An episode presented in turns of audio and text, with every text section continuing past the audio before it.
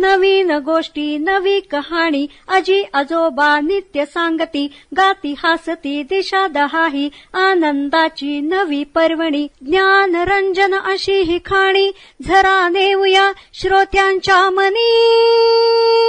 अनुभव अनुभव. जनसेवा फाउंडेशन पुणे प्रस्तुत ज्येष्ठ नागरिकांचा रेडिओ आय रेडिओ अनुभव.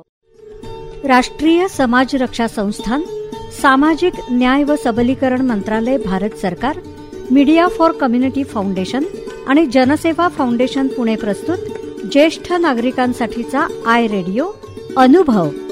ज्येष्ठ नागरिकांच्या समस्या प्रश्न आणि मार्गदर्शन यासाठी टोल फ्री हेल्पलाईन क्रमांक एक चार पाच सहा सात म्हणजेच elder line one four five six seven या क्रमांकावर सकाळी आठ ते रात्री आठ या वेळेमध्ये संपर्क साधावा.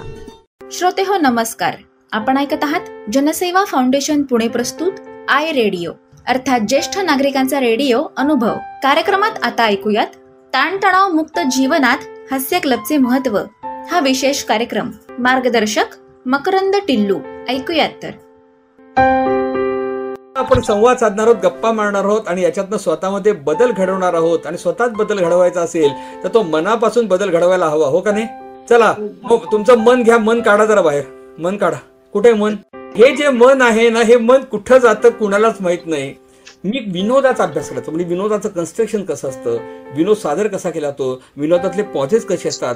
अशा अनेक अँगल मी काम करतो. आणि त्याच्यामध्ये एक नवा पैलू सापडला तर म्हणजे हसणं. आणि मग मी हसण्यावरती अभ्यास करायला लागलो. की हसण्याचे शरीर मानसिक बौद्धिक सामाजिक काय फायदे होतात? त्यात वृत्ती बदलता येईल का? भांडखोर कमी करता येईल का? आनंदी माणसं निर्माण करता येतील का? आणि या सगळ्या प्रवासात एक अजून एक इंटरेस्टिंग गोष्ट घडली. ती म्हणजे खानदेशमध्ये अतिशय दिग्गज नाव म्हणजे आदरणीय भवरलालजी जैन. जैन इरिगेशन तुम्हाला माहिती आहे. तिथे खानदेशमध्ये वडिलांचा एक एकपात्री कार्यक्रम होता. जैन हिल वरती आमचा मुक्काम होता.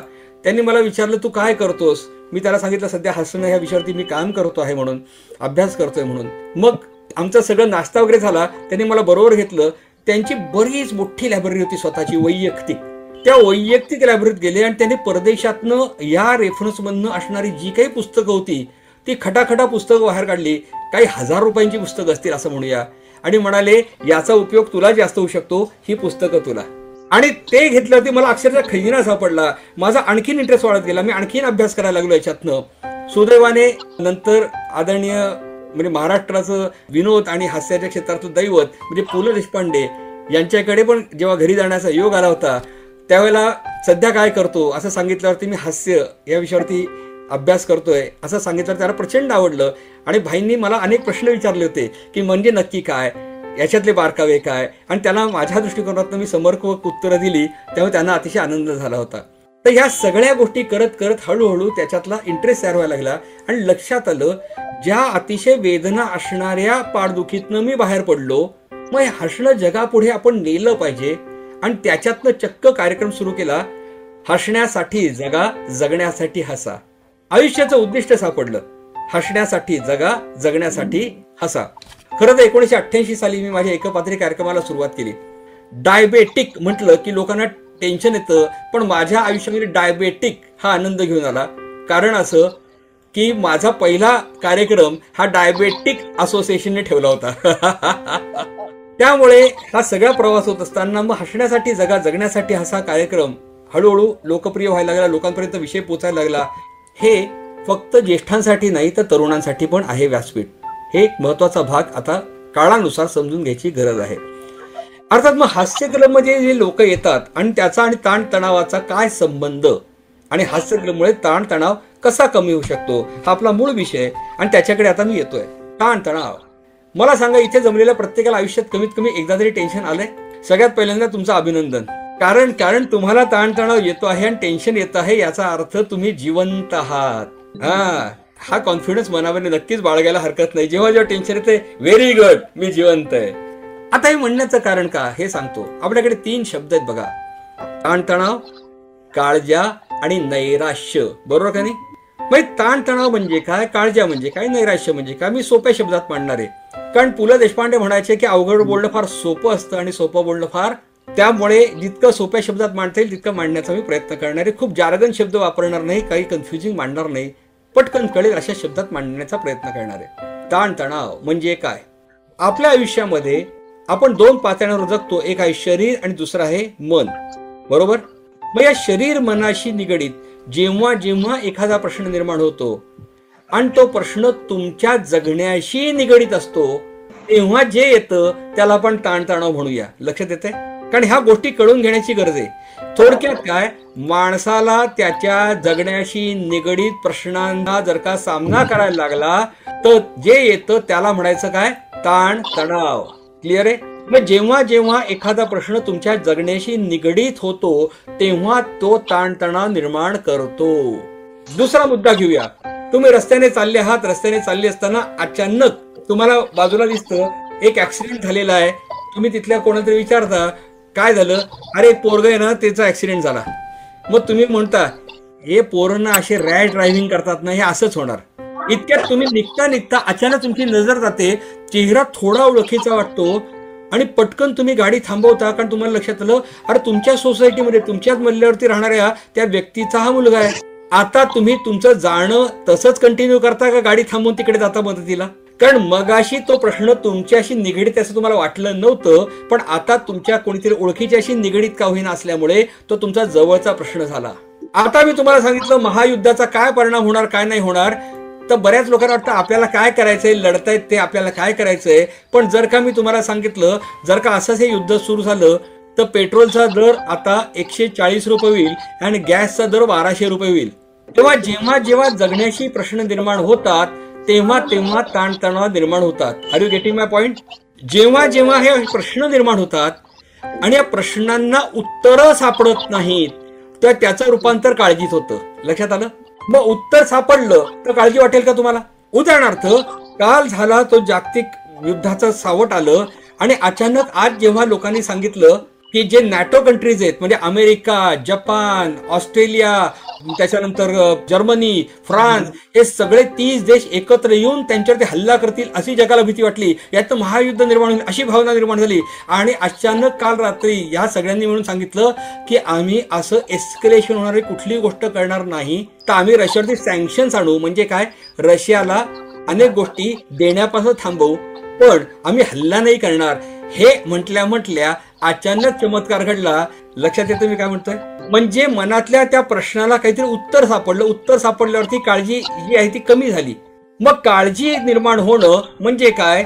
तर काळजीचा हा ढग तयार होतो. आणि हा काळजीचा ढग जेव्हा वाढत जातो त्यावेळेला अशा अनेक काळज्या जर का मनामध्ये हळूहळू साचत जायला लागल्या तर त्या कुठल्याच प्रश्नांना जेव्हा उत्तर सापडत नाही त्या मनामध्ये जे निर्माण होतं त्याला म्हणायचं नैराश्य. लक्षात आलं?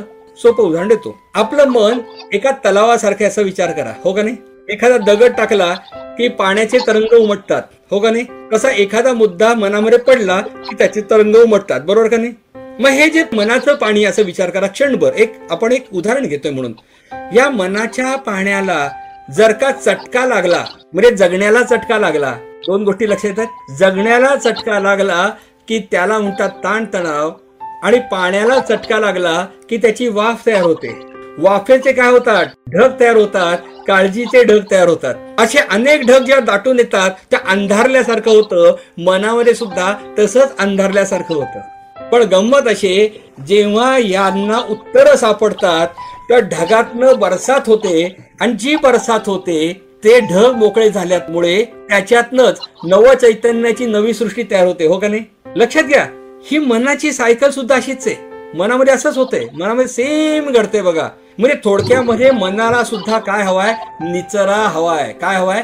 ढग आकाशातले आहेत त्यांना निचरा झाला तर त्या ढगातनं पाऊस पडतो. आणि मग सगळं जे काही आकाश आहे निरभ्र होतं तसं मनामध्ये सुद्धा निर्माण झालेले हे काळजीचे ढग आहेत नैराश्याचे ढग आहेत. ते जेव्हा त्याचा निचरा होतो त्यावेळेला तुम्हाला आपापच नवीन जगण्याची उमेद निर्माण होत असते. थोडक्यामध्ये या सगळ्या गोष्टी आपण करतो आहोत. या सगळ्या गोष्टी करत असताना आपल्याला काय करायचंय? आणि हास्य क्लबचं याच्यामध्ये महत्वाचं योगदान काय? या मुद्द्याकडे येऊया. होतं काय मनामध्ये प्रश्न निर्माण झाला आणि त्याला उत्तर हवी आहेत आपल्याला आणि त्यासाठी आपण प्रयत्न करतो आहोत असा जर का विचार केला तर उत्तरं केव्हा सापडतात? जेव्हा समविचारी लोक एकत्र येतात आणि एकमेकांशी संवाद साधतात त्या उत्तरं सापडायला मदत होते. यस ऑर नो करेक्ट का नाही? म्हणजे काय? मला एखादा प्रश्न शाळेमध्ये असतो आणि शाळेमध्ये असताना आपल्याला तरुण वयामध्ये अनेक प्रश्न पडले असायचे. मग आपलाच मित्र किंवा मैत्रीण जे काय असतात ते आपल्याशी काहीतरी बोलतात आणि त्यातनं आपल्याला काहीतरी प्रश्नावरती उत्तर सापडल्यासारखं वाटतं. बरोबर का नाही? तसंच आहे. मग थोडक्यामध्ये जगण्याच्या प्रश्नाला उत्तरं सापडवायची असतील तर कोणाशी तरी आपला संवाद साधायला पाहिजे. कारण माणूस हा प्राणी वैचारिक प्राणी आहे. बरोबर आहे? मग वैचारिक प्राणी आहे आणि म्हणूनच जेव्हा मी हास्य योगाकडे आलो किंवा हसणा माझ्या अभ्यासाचा केला तेव्हा ठरवून टाकलं हास्य क्लबची चळवळ चालू आहे. लोक हास्य क्लबला येत आहेत. मग आपलं योगदान हास्य क्लबच्या चळवळीमध्ये काय असलं पाहिजे? तो वक्ता म्हणून मी बोलू शकतो विचार लोकांपर्यंत पोहोचवू शकतो. मग ठरवून टाकलं आपण आपल्या वक्तृत्वातनं लोकांचं हास्ययोगाबद्दल प्रबोधन करण्याचं काम करायचं. मग जागोजागी व्याख्यानमाला असतील एकपात्री कार्यक्रम असतील लिखाण असेल कार्यशाळा असेल या सगळ्यातनं मी लोकांपर्यंत पोहोचत राहिलो आणि हास्य त्याचं महत्त्व काय ते का करावं का नाही करावं या विषयावरती बोलणं करायला लागलो. कारण वर्षानुवर्ष लोकांना शिकवलं होतं हसू नकोस. हो का नाही? शाळेमध्ये असताना आपल्याला काय शिकवलं? हसू नकोस. दात काय काढतोय? गप्पा बैस. हो का नाही? एका तरी शाळेत शिकवलं का? हसा म्हणून. आठवून बघा आठवून बघा. नाही ना? नाही. मग वर्षानुवर्ष मनावरती जो त- तयार झालेला जो मुद्दा आहे हसू नका. तो बाहेर काढण्यासाठी सगळ्यात पहिल्यांदा कोणीतरी काम करायला हवं. तर हास्य क्लबची चळवळ सक्सेसफुल होईल. Are you getting my point हास्य क्लबची चळवळ केव्हा यशस्वी होईल? जेव्हा जास्तीत जास्त लोकांच्या मनामध्ये मी हसलं पाहिजे ही भावना निर्माण होईल. आणि म्हणून आतापर्यंत मी महाराष्ट्राबाहेर जे काही कार्यक्रम करत गेलो त्यातनं बारा लाखाहून जास्त लोकांपर्यंत हास्ययोगाचा विचार पोहोचवण्याची मला संधी मिळाली. किंवा ज्या ज्या गावांमध्ये मी हास्य क्लबबद्दल किंवा हास्ययोगाबद्दल बोलून गेलोय कधीतरी तिथेच पुन्हा कार्यक्रम करण्याचा योग येतो. तर तिथले लोक आवर्जून सांगतात सर आम्ही ते ऐकलं होतं. मग आम्हाला असं वाटलं की याच्यातनं आपण का नाही हास्य क्लब चालू करावा? आणि तिथं त्याने एक छोटा मोठा हास्य क्लब चालू केला असतो. आणि त्याची ती सुरुवात झालेली असते. थोडक्यात वैचारिक प्रबोधनातनं हास्य क्लबची चळवळ वाढवणं यासाठी काम करत राहिलो. मुद्दा असा आहे की हास्य क्लब आणि ताणतणाव यांचा रोल कुठे येतो? तर मगाशी म्हटलं असं ज्येष्ठ नागरिक अनेक कारणांमुळे घरामध्ये असतात. कोणी मुलांसाठी म्हणून इथे परगावी आले असतात त्यांना सांभाळण्यासाठी आले असतात नातवंडांना सांभाळण्यासाठी आले असतात. आणि अशा सगळ्या काळामध्ये त्यांना कोणाशी संवाद साधता येत नाही आणि मनामध्ये ताण निर्माण होतो. हास्य क्लब ताण घालवण्याची सगळ्यात मोठा निचरा करण्याची ही जागा आहे. हास्य क्लबमध्ये बहुसंख्य लोक ज्येष्ठ येतात. कारण तरुणांना त्यावेळेला येणं शक्य नसल्यामुळे म्हणून आम्ही तरुणांसाठी त्यांच्या वेळात कंपन्यांमध्ये जाऊन कार्यशाळा घेऊन त्यांना ते शिकवतो. पण जर का आपण विचार केला गार्डनमध्ये हास्य क्लब भरतात. सगळ्यात पहिला मुद्दा म्हणजे गार्डन. लहानपणापासनं आपण जेव्हा शाळेत होतो तेव्हापासनं गार्डनमध्ये जाणं ही एक उत्सुकतेची गोष्ट होती. लक्षात येते तुम्हाला? आपण सहज गार्डनमध्ये कधीच नाही गेलो. कधीतरी आई वडिलांनी फिरायला घेऊन गेले हात धरून त्याच्याबरोबर गेलो. मग गार्डनमध्ये जायचं तिथे खेळायचं त्या गवतावरती लोळायचं. आणि जाताना कुठेतरी भेळ खायची पाणीपुरी खायची दाणे शेंगदाणे असे त्या पुरचुंडीतले खायचे. हे सगळे जुने दिवस. म्हणजे गार्डन इज इक्वल टू आनंद. हे आपल्या मेंदूमध्ये फिटिंग झाले लक्षात येते का तुम्हाला? तेव्हा हास्य क्लबसाठी गार्डन यासारखी उत्तम जागा दुसरी कुठलीच नाही. कारण वर्षानुवर्ष तिथं गेल्यावरती मी आनंदी होण्याचा माझ्या मेंदूमधलं फिटिंग झालेलं आहे. त्याचमुळे जेव्हा मी गार्डनमध्ये जातो आपसूक नॅचरली माझ्या मनाची पॉझिटिव्ह होण्याची प्रक्रिया तयार होते. लक्षात येते? कारण एखाद्या ठिकाणी गेल्यावरती तिथल्या वातावरणानुसार लोक वागायला लागतात. तसंच गार्डनमध्ये मी अपसुक त्या ठिकाणी गेल्यावरती पॉझिटिव्ह व्हायला लागतो. मग मी गार्डनमध्ये गेलोय. आणि नेमकं तुमच्या आजूबाजूला तुमच्या वयाचेच लोक आहेत. बरोबर? मग त्यांच्याशी संवाद साधणं जास्त सोपं आहे का नाही? हा क्लबने सगळ्यात पहिली गोष्ट केली ती लोकांना एकमेकांशी संवाद साधण्यासाठी एक जागा पक्की निर्माण करून दिली. कॉन्फिडन्स लोकांना आला की माझ्याशी बोलणारं कोणीतरी आहे कारण घराघरामध्ये गप्पा मारण्यासाठी खरं तरुण तुझा अवेलेबल होऊ शकतात का? नाही होऊ शकत. आणि हे सत्य स्वीकारून टाकू यात नकारात्मकता म्हणून नाही. ते त्यांच्या कामात आहेत ते त्यांचे बिझी आहेत तर मग आपल्याला सुद्धा आपला बिझीने शोधला पाहिजे. सो हास्य क्लबमध्ये सगळ्यात पहिल्यांदा मिळालं ते म्हणजे तिथे गार्डनमध्ये येणं. मग या गार्डनमध्ये आल्यावरती तुम्ही काय करता? तर एक तर आपल्याच वयोगटातली लोक सापडलेत त्यांच्यासोबत आपण हास्य करतो आहे. चला हास्य करतोय म्हटल्यानंतर चला हास्याला आपण थोडं सुरुवात करूया. चालेल? सगळे तयारात ओके? चला हास्य करण्यासाठी ओठ मिटा. गाल बाजूला घ्या. बहुसंख्य लोक हास्य करतात ते असंच आणि एवढंच. बस. पण हास्य क्लब मधलं जे हास्य आहे ना ते जरा ओठ पूर्ण मोकळे करा. ताणा ताणा. व्हेरी गुड जरा ओठ मोकळे करायचे आणि कसं करून बघा मधलं ठेवा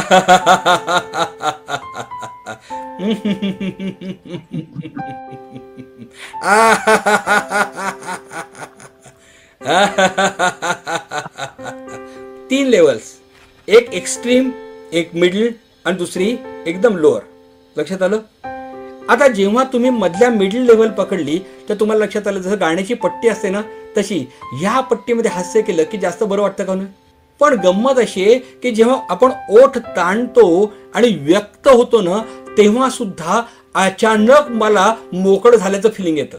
म्हणून हास्यमध्ये म्हणजे सिंह मुद्रा हास्य जी बाहेर काढायची हॅ करायचंय. हॅ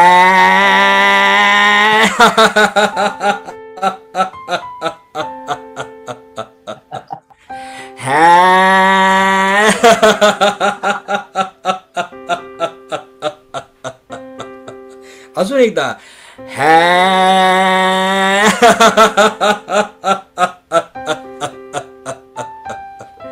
हास्य क्लबचं मॉडेल सक्सेसफुल का झालं याचा अभ्यास केला तर लक्षात येईल. हास्य क्लबमध्ये जे नवचेतन हास्य परिवारामध्ये आपण जे हास्य क्लबची सुरुवात केली याचं सगळ्यात मोठं वैशिष्ट्य काय? तर इथे फक्त आपण हास्य करत नाही तर आपण त्याच्या अगोदर सूक्ष्म व्यायाम करतो. बरोबर का नाही? डोळ्यापासून पायाच्या घोट्यापर्यंत हातापर्यंत बोटांपर्यंत प्रत्येक गोष्टीला आपण व्यायाम करतो. म्हणजे थोडक्यात काय? जेव्हा जेव्हा व्यायाम करत असेल तर तुम्हाला माहिती आहे मैदानामध्ये जाण्याच्या पूर्वी सुद्धा लोक पहिल्यांदा स्ट्रेचिंग करतात. योगा करायचं असेल तरी सुद्धा स्ट्रेचिंग करतात. तसं हास्यक्रम बदलं हे स्ट्रेचिंग केल्यानंतर आपण पुढच्या गोष्टी करणं गरजेचं आहे. म्हणून फर्स्ट ते म्हणजे स्ट्रेचिंग. निन्या प्रकारची आपण स्ट्रेचिंग करतो. बरोबर का नाही? हात पडती हात बाजूला. बरोबर का नाही? निन्या स्ट्रेचिंग्स आहेत आपली. ही स्ट्रेचिंग झाली. मग दुसरा टप्पा काय? तर प्राणायाम. आणि तिसरा टप्पा म्हणजे काय? तर हास्ययोग थोडक्यामध्ये हे परिपूर्ण पॅकेज आहे. खरं तर हास्य हे एका अर्थाने मानसिक ताण कमी करण्याचं सगळ्यात मोठं फॅन्टॅस्टिक गोष्ट आहे. पण त्याचा एक बॅकग्राऊंड म्हणून या गोष्टी केलेल्या जर का असतील तर त्याचा जास्त फायदा होत असतो. मग आता आपण हे हास्य तर केलेलं आहे. मग याच्यामध्ये हास्यकलेमध्ये आपण या तीन गोष्टी केल्या. याच्यातला तिसरा महत्त्वाचा भाग म्हणजे काय? तर हास्य करणं फार महत्वाचं आहे. बऱ्याच वेळा हास्यकलेमध्ये जेव्हा लोक येतात ते व्यायाम करतात आणि व्यायाम झाल्यानंतर जेव्हा हास्य करायची वेळ येते तेव्हा संकोच करतात आणि संकोच करून हसणं न करताच थांबतात. बघितलं का असं तुम्ही? म्हणजे आम्ही जेवायला जायचं आणि स्वीट डिश न खाताच घरी निघून जायचं. व्हेरी सॉरी आपण हास्यक्रममध्ये जातोय तर हास्य केलंच पाहिजे. ते मॅन्डेटरी आहे. ते करत नसाल तर याचा अर्थ तुम्ही खूप मोठी काहीतरी गोष्ट करत नाहीये. भीती लाज संकोच आपण लहान होतो तेव्हा वाटायचं आपण खूप काही करू शकतो. मोठं झाल्यानंतर खूप काही करता येईल. आणि मोठं झाल्यानंतर सगळ्यात पहिल्यांदा लक्षात आले आपल्याला काहीच करता येत नाही. हसायचं म्हटलं तर ह्याला काय वाटेल आणि तिला काय वाटेल. बरोबर का नाही? हा संकोच आपल्याला काढून टाकायचा आहे. हा आपला संकोच काढायचा आहे. लहानपणी दोनशे ते तीनशे वेळा हसणारं लहान मूल आपण मोठे झाल्यानंतर जर का दहा पंधरा वेळा हसत असू तर काय मजा आहे? लोकांना वाटतं आम्ही खोटं हसतोय का? आणि या हसण्यामुळे काय नक्की मिळतं? अनेक लोक असे असतात हास्य क्लबच्या बाहेर उभे राहतात आणि बाहेरनं असे बघतात ते हसताना बघतात आणि म्हणतात ते हसताना बघून आम्हाला हसू येतं बाहेरच्या बाजूला. पण आतच या ना तिथे येऊन हसा ना. कारण तिथे निसंकोच हसणार आहात. कारण कसं होतं माणसातला संकोच केव्हा जातो जे आपल्याबरोबर तसंच करणारी चार लोक असतात. बरोबर का नाही? मग हा जो संकोच तो आपोआप गळून पडतो. मग आपल्या लोकांमध्ये यायला पाहिजे. आणि सगळ्यात मोठी गोष्ट हास्य आल्यावरती आपण हसू शकतो हा कॉन्फिडन्स माणसाच्या मनात येतो. तो फार महत्त्वाचा आहे.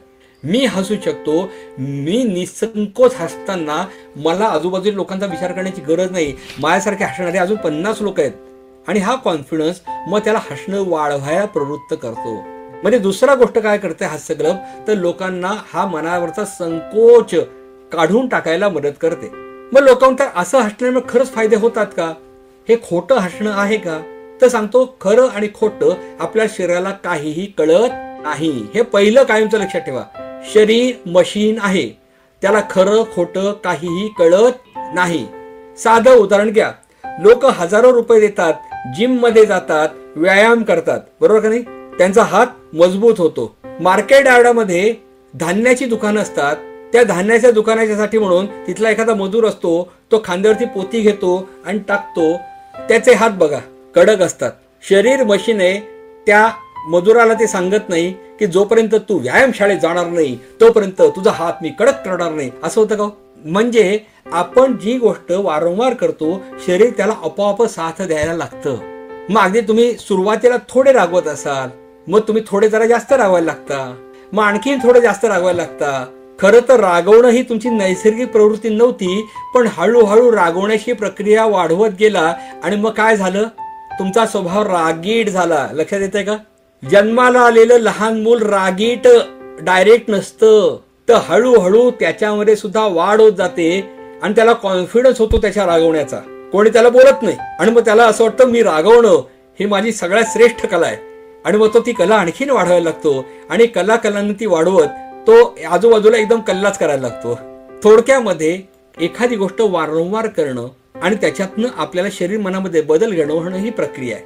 मग ही प्रक्रिया जर का गृहित धरली तर हास्य कलामध्ये आल्यानंतर आपण आजूबाजूचे लोक व्यायाम करताय बघून जे पूर्वी संकोचायचो आता उलटा संकोच होतो एवढे लोक व्यायाम करतायत आणि मीच एकटा व्यायाम करत नसेल तर त्याचा संकोच होतो आणि नकळत तुमचे हात वरती खालती व्हायला लागतात. लक्षात येते का?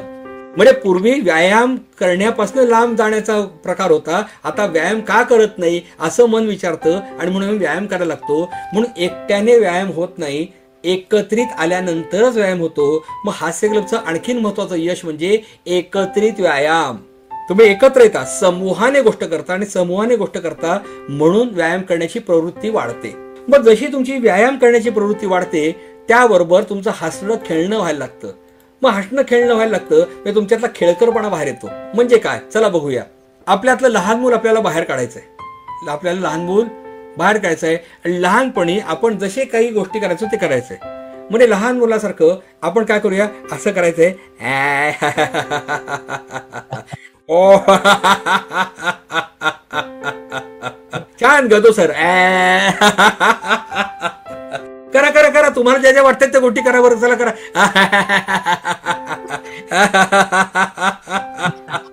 Very good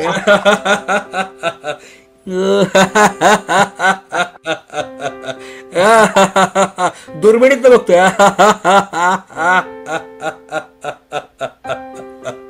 Very good very good very good प्रत्येक माणसामध्ये लहान मूल लपलेलं असतं दडलेलं असतं.